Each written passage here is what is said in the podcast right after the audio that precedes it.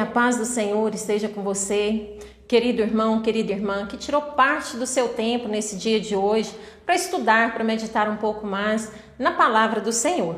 Para quem está acompanhando as lições aí desse trimestre, é, hoje nós estamos na lição 7 e o tema da lição de hoje é Povo de Deus, ovelhas do seu rebanho. E os textos de referência se alguém quiser fazer o estudo, fazer as anotações, está em Ezequiel 34, dos versículos 17 ao versículo 20. E o texto estudado, então, para compreendermos melhor essa lição de hoje, é o capítulo 34 do livro do profeta Ezequiel. E o nosso texto áureo da lição de hoje está lá em Ezequiel 34, versículo 11. Textuário é o nosso texto precioso, texto valioso, aquele que você deve guardar no seu coração e não se esquecer. Por isso é textuário. E ele diz assim: o profeta Jeremias diz ao povo de Judá e de Jerusalém, que se encontravam então cativos na Babilônia. Em pleno cativeiro babilônico, o profeta Ezequiel então diz aqui as palavras do Senhor porque assim diz o Senhor Jeová: Eis que eu, eu mesmo, procurarei as minhas ovelhas e as buscarei. A verdade aplicada de hoje é nós entendermos que o povo de Deus é comparado a ovelhas do rebanho do Supremo Pastor. Quem é esse Supremo Pastor? É o Eu Sou, aqui de Ezequiel 34, 11 do nosso textuário, onde ele fala: Eis que eu, eu mesmo.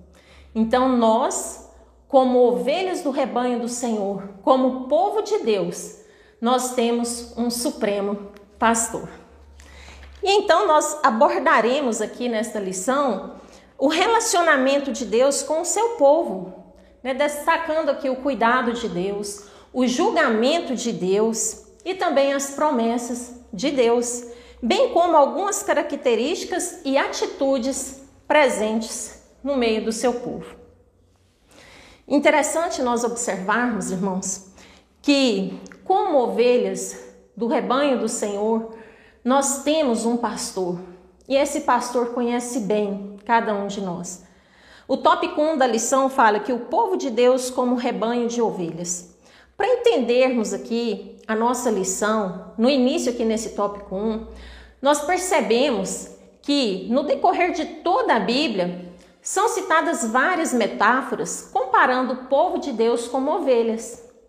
Um bem conhecido de todos que o comentarista até cita na revista é o Salmo 23, onde o salmista Davi, até então pastor de ovelhas, conhecedor bem de como é uma rotina de um pastoreio, ele se coloca no lugar de ovelha, onde ele diz: Porque o Senhor é o meu pastor e nada me faltará. Davi sabia que o seu pastor, o supremo pastor, o eu sou, que pastoreava sua vida. Temos também aqui, né, outra metáfora no nosso texto áureo que nós acabamos de citar, de Ezequiel 34:11, onde Deus fala que ele mesmo procuraria as suas ovelhas e as levaria para o seu rebanho. E também tem na passagem de João 10, onde Jesus ali como o bom pastor, fala que o bom pastor então dá vida por suas ovelhas. E tem inúmeras outras passagens bíblicas que utilizam essa metáfora do povo de Deus como ovelhas do Senhor.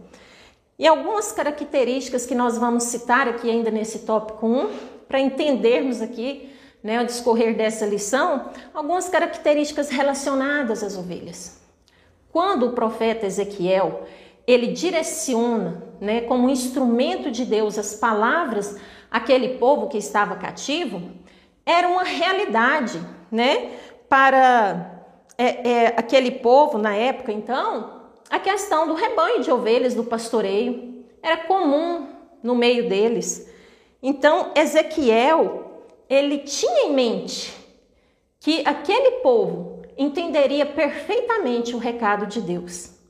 E observando, além aqui das características mencionadas né, na revista a qual nós estamos aqui acompanhando, além das características da ovelha ser um símbolo de dependência, a ovelha é totalmente dependente de um pastor. Ela também representa ali um, um símbolo de impotência, de fragilidade. Ela é fraca, a ovelha é frágil. E também é um símbolo de mansidão, simplicidade e inocência. Então, aquele povo que estava em meio, em pleno cativeiro, quando ouviu essas palavras de Ezequiel, eles se alegraram. Porque o que levou o povo a estar cativo ali na Babilônia, numa terra estranha, foi justamente o fato deles terem se afastado de Deus, terem enfraquecido na fé, cometido vários pecados. Então Deus permitiu que houvesse esse cativeiro. Mas quando aquele povo ouve as palavras do profeta Ezequiel, que nós sabemos que o profeta Ezequiel, como está aqui né, no título da revista, ele é o profeta com a mensagem de juízo, arrependimento, restauração e manifestação da glória de Deus. Aquele povo, então, ele se sentiu abraçado, ele se sentiu é, apto, então, a receber novamente as palavras de Deus. E vamos citar aqui também outras características que, é, como não faz parte, né, como fazia parte ali para aquele povo palestino, a questão do rebanho de ovelhas, a gente tem que procurar, tem que entender um pouco como era aquele contexto, o que significava isso. E eu destaco aqui algumas características interessantes a respeito das ovelhas. Uma ovelha, ela tem o seu primeiro cio a partir do sexto mês de vida. E a gestação de uma ovelha dura mais ou menos em torno de 152 dias, equivalente a mais ou menos 5 meses. Isso quer dizer que uma ovelha, ela pode ter até duas gestações durante o ano. E o que é um bom sinal para o produtor de ovelhas, porque uma ovelha saudável, ela é reprodutiva. E é comum uma ovelha gerar dois filhotes a cada cria. É incomum ela gerar apenas um filhote, mas é comum ela gerar dois filhotes, podendo gerar até quatro filhotes por cria. E pesquisando um pouco sobre isso na internet, eu vi um caso de uma ovelha que pela terceira vez consecutiva ela já estava parindo é, quatro filhotes por cria. Isso quer dizer que durante um ano ela teve ali a reprodução de oito filhotes. Então, são curiosidades que faz com que nós venhamos entender melhor aqui o decorrer aqui, o contexto dessa lição de hoje. Como nós vimos, a ovelha é totalmente dependente da orientação de um pastor. Ela não sabe procurar alimentação sozinha, ela é presa fácil para as feras. Então, é nós entendermos o papel ali, o, o comportamento de uma ovelha é muito importante. Entende-se que num rebanho de ovelha, então, deve ter o carneiro, que é o macho, a ovelha e o cordeiro. O cordeiro é o filhote da ovelha com o carneiro. Então, quando você fala o cordeiro, é porque é um filhote. Então, é incomum, é anormal encontrarmos outras espécies, outros tipos de animais que não sejam esses dentro de um rebanho de uma ovelha. E as características de uma ovelha é conhecer a voz do seu pastor, ouvir e seguir o seu pastor. Então, isso se dá à medida que há um relacionamento. O relacionamento entre ovelha e pastor gera um conhecimento, e o conhecimento faz com que essas ovelhas sigam seus pastores. Sigam, elas ouvem e entendem o comando dos seus pastores, de onde eles estiverem. Então são assim conceitos muito importantes nós é, sabermos, né, situarmos acerca dessas ovelhas. Quando uma ovelha, então, ela se encontra, já entrando aqui no tópico 2 da lição, é, ela se encontra debilitada, é papel do pastor observar e entender o que está acontecendo de errado com essa ovelha. Interessante também que, estudando um pouco sobre as ovelhas, é, os produtores desses animais eles têm um gasto grande, porque uma ovelha, como eu disse aqui anteriormente, é um animal sensível. Então, qualquer sinal de desnutrição, doença, fragilidade, infertilidade, o produtor ali, o pastor, ele tem que investir. Ele tem que investir num bom alimento. Por isso que Davi fala, como um bom pastor que ele era: O Senhor é o meu pastor e nada me faltará. Um bom pastor não deixa faltar nada para suas ovelhas. Ele tem que fornecer um alimento saudável, uma água limpa. Se adoecer, ele tem que cuidar das suas feridas. Então é muito importante nós termos isso em mente. O bom pastor, ele cuida. O bom pastor, ele observa. Porque quando tem uma ovelha debilitada, ele está apto então a fazer as intercorrências necessárias. Existe aqui no tópico 2, né, no ponto 1 um aqui falando sobre as ovelhas fraquinhas. O que o comentarista da revista fala a respeito dessas ovelhas fracas, debilitadas, é comparado então aquelas pessoas que têm à sua disposição, no caso das ovelhas, metaforicamente aqui falando, é, um bom alimento, mas elas não é, usufruem dessa alimentação. No caso aqui, contextualizando como igreja, é como se a pessoa tivesse uma boa igreja para frequentar, um pastor que manuseie bem a palavra de Deus, bons ensinamentos bíblicos, mas ela não se interessa, aquilo para ela não é prioridade. Aquilo faz então com que essa pessoa, essa ovelha, fique fraca, porque ela não tem aquela alimentação adequada, mesmo estando ali com o pasto verdejante. Ela não procura a pastagem, ela não procura o alimento e faz com que ela fique magra, definhada.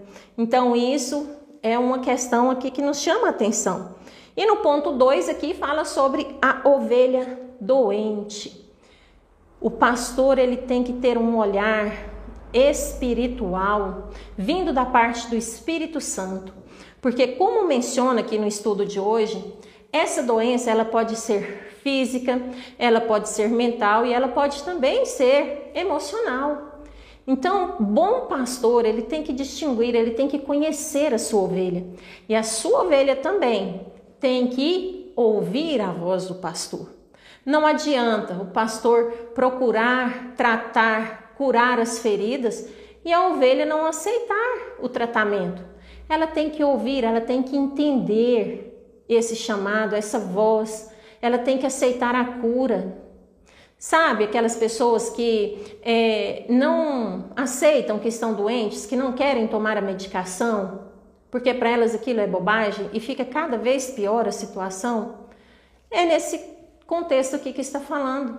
Existem no meio do povo de Deus pessoas doentes, pessoas que não querem ser tratadas. O autor até chega aqui a mencionar, né, é, fazendo a comparação daquele coxo que ficava ali medigando na porta chamada Formosa no Templo de Jerusalém. A poucos metros de entrar e buscar a Deus e receber a, a sua cura, ele preferia medigar. E tem ovelhas assim, ovelhas que necessitam de amparos, que necessitam de muletas espirituais. Ele até usa aqui cadeiras de roda, sabe? Aquelas pessoas que são dependentes, que não é, dão o passo para alcançar o que ela almeja ali, a sua cura. E é papel da igreja amar e cuidar dessas ovelhas fracas e doentes. Mas as ovelhas também precisam reconhecer que elas precisam e aceitam esse cuidado. É, temos aqui também no tópico 3 onde o profeta Ezequiel menciona aqui a questão do julgamento e das providências de Deus. Pois bem, as ovelhas elas necessitam de um bom pastor. E Deus, então, aqui no capítulo 34, ele vai falar sobre o julgamento sobre aqueles maus pastores. O que vem a ser então esses maus pastores? Aqueles pastores que só querem é, usufruir das ovelhas através da sua carne, da sua gordura, da sua lã, do seu leite e dos derivados. Ele não está preocupado em cuidar das ovelhas, em dar um bom alimento, ele está preocupado consigo mesmo. E a palavra de Deus é bem clara quando Deus fala que ele mesmo julgará esses pastores. Da mesma forma que fala que ele mesmo buscará, procurará as suas ovelhas, ele diz que ele mesmo julgará esses maus pastores que não manuseiam com verdade, com sinceridade a palavra de Deus, usando para o seu próprio interesse. Mas ele também julgará dentro ali do rebanho das ovelhas, entre ovelhas e ovelhas. Ele julgará entre ovelhas gordas e ovelhas magras. Meu Deus, como isso aqui é profundo. É essa questão das ovelhas gordas, das ovelhas magras, e você pergunta, mas não faz tudo parte do rebanho? Faz. Mas dentro do rebanho das ovelhas existem aquelas ovelhas gordas que, em busca da melhor pastagem, do melhor alimento, diz na palavra de Deus aqui em Ezequiel 34, elas pisoteiam o restante, deixando que as outras ovelhas pastem gramas pisoteadas e amassadas. Isso diz respeito àquelas pessoas que só preocupam consigo mesmos, que têm atitudes egoístas, que não se importam com seus irmãos. Em busca de água limpa, elas enlameiam o resto. Ela não se importa com os que estão atrás e que vão beber da água. Elas procuram o melhor para si. E com isso elas só vão engordando cada vez mais e mais. E mal sabe essas ovelhas que o julgamento do juiz, do bom pastor, será tanto para as ovelhas gordas que são essas que visam seus próprios prazeres, sem se importar com os demais, quanto aquelas ovelhas magras que estão ali tendo à disposição toda a alimentação e não querem usufruir da pastagem que o pastor lhe oferece. E também fala na palavra de Deus que Deus julgará entre ovelhas e bodes, gado gordo, gado magro, gado miúdo, bodes. O que isso quer dizer? Como eu falei anteriormente, um rebanho de ovelha é lugar para ovelhas. E existem no meio de rebanhos de ovelhas infiltradas muitas outras coisas, muitos outros animais, digamos assim, que querem prejudicar a comunhão, que querem prejudicar o bom relacionamento dessas ovelhas. E Deus o justo juiz, ele julgará todas essas causas. Amém? Interessante que quando eu falei que é, o cordeiro, né, ele é o filhotinho da ovelha com o carneiro, e me recordo aqui, né, me lembrando dessa passagem que está lá em João 1, 29, quando João Batista vê Jesus indo em sua direção, e ele então declara: Eis o Cordeiro de Deus que tira o pecado do mundo. Jesus é comparado como o Cordeiro de Deus. Jesus, ele é o Filho de Deus, o Cordeiro de Deus que tira o pecado do mundo. Isso é lindo, porque se nós somos ovelhas do rebanho do Supremo Pastor, se nós somos povo de Deus, o próprio Deus se fez carne e viveu nessa terra como Cordeiro de Deus, como ovelha do rebanho do Senhor, que morreu por suas ovelhas, como está lá em João 10. João, ele morreu por suas ovelhas, mas ele ressuscitou como o supremo pastor. Lá em Isaías 53, 7, também menciona Jesus. Jesus como cordeiro que foi levado ao matadouro e como ovelha muda que não abriu a sua boca. E eu gostaria aqui então de encerrar esse período, encerrar essa lição aqui. É, na passagem aqui de João 21, dos versículos 15 ao versículo 17, onde Jesus quando ele então se torna ali, né, após a sua ressurreição, ele morreu como ovelha, como bom pastor, dando a vida por suas ovelhas, mas ele ressuscita como supremo pastor. E ele chega até Pedro, após Pedro ter negado Jesus por três vezes. Então Pedro é para chegar, então Jesus para chegar, para fazer Pedro voltar à comunhão genuína com ele. Pergunta pela primeira vez a Pedro: Pedro, tu me amas? E Pedro então diz: Sim, Senhor, claro que eu te amo. E Jesus fala o que para Pedro? Se você me ama, Pedro, apacenta meus cordeirinhos. Você me ama, Pedro? Pedro diz: Sim, Senhor, eu te amo. Então, Pedro, apacenta minhas ovelhas. E pela terceira vez Jesus pergunta: Pedro, tu me amas? E Pedro diz: Senhor, tu sabes tudo, é claro que eu te amo. Então Jesus diz: Pedro, apacenta as minhas ovelhas. O que eu quero dizer com isso, então, amados? Que muitos de nós temos facilidade para falar que amamos a Cristo, mas a nossa maior prova de amor por Cristo é quando nós nos colocamos à disposição e apacentamos suas ovelhas. Ovelhas gerando ovelhas. Lembra do exemplo que dei lá no início daquela ovelha reprodutora, fértil, aquela ovelha que dá lucro para o seu produtor, para o seu pastor? Pois é, para que nós sejamos ovelhas férteis, ovelhas geradoras de ovelhas. Dessa forma, nós provamos a Deus que nós o amamos. Porque uma ovelha estéril, ela também é tirada do rebanho. Porque uma ovelha estéril, ovelha que não gera ovelha, segundo os estudos que estava fazendo, ela só serve para dar prejuízos, para dar gastos. Ela come do pasto verdejante, bebe da água limpa, mas ela não gera ovelha. Ela fica ocupando o lugar de outra ovelha que poderia então dar ali ao pastor, ao produtor, o que ele espera de uma ovelha. Então, que nós venhamos, amados, refletir nessa lição e que venhamos dar a Deus o que Ele espera de nós. Que a nossa maior prova de amor a Deus seja nos comprometermos, assim como Pedro, a sermos geradores, geradoras de ovelha. Amém? Que Deus abençoe a sua vida, que Deus abençoe a sua semana. Medite nessa palavra.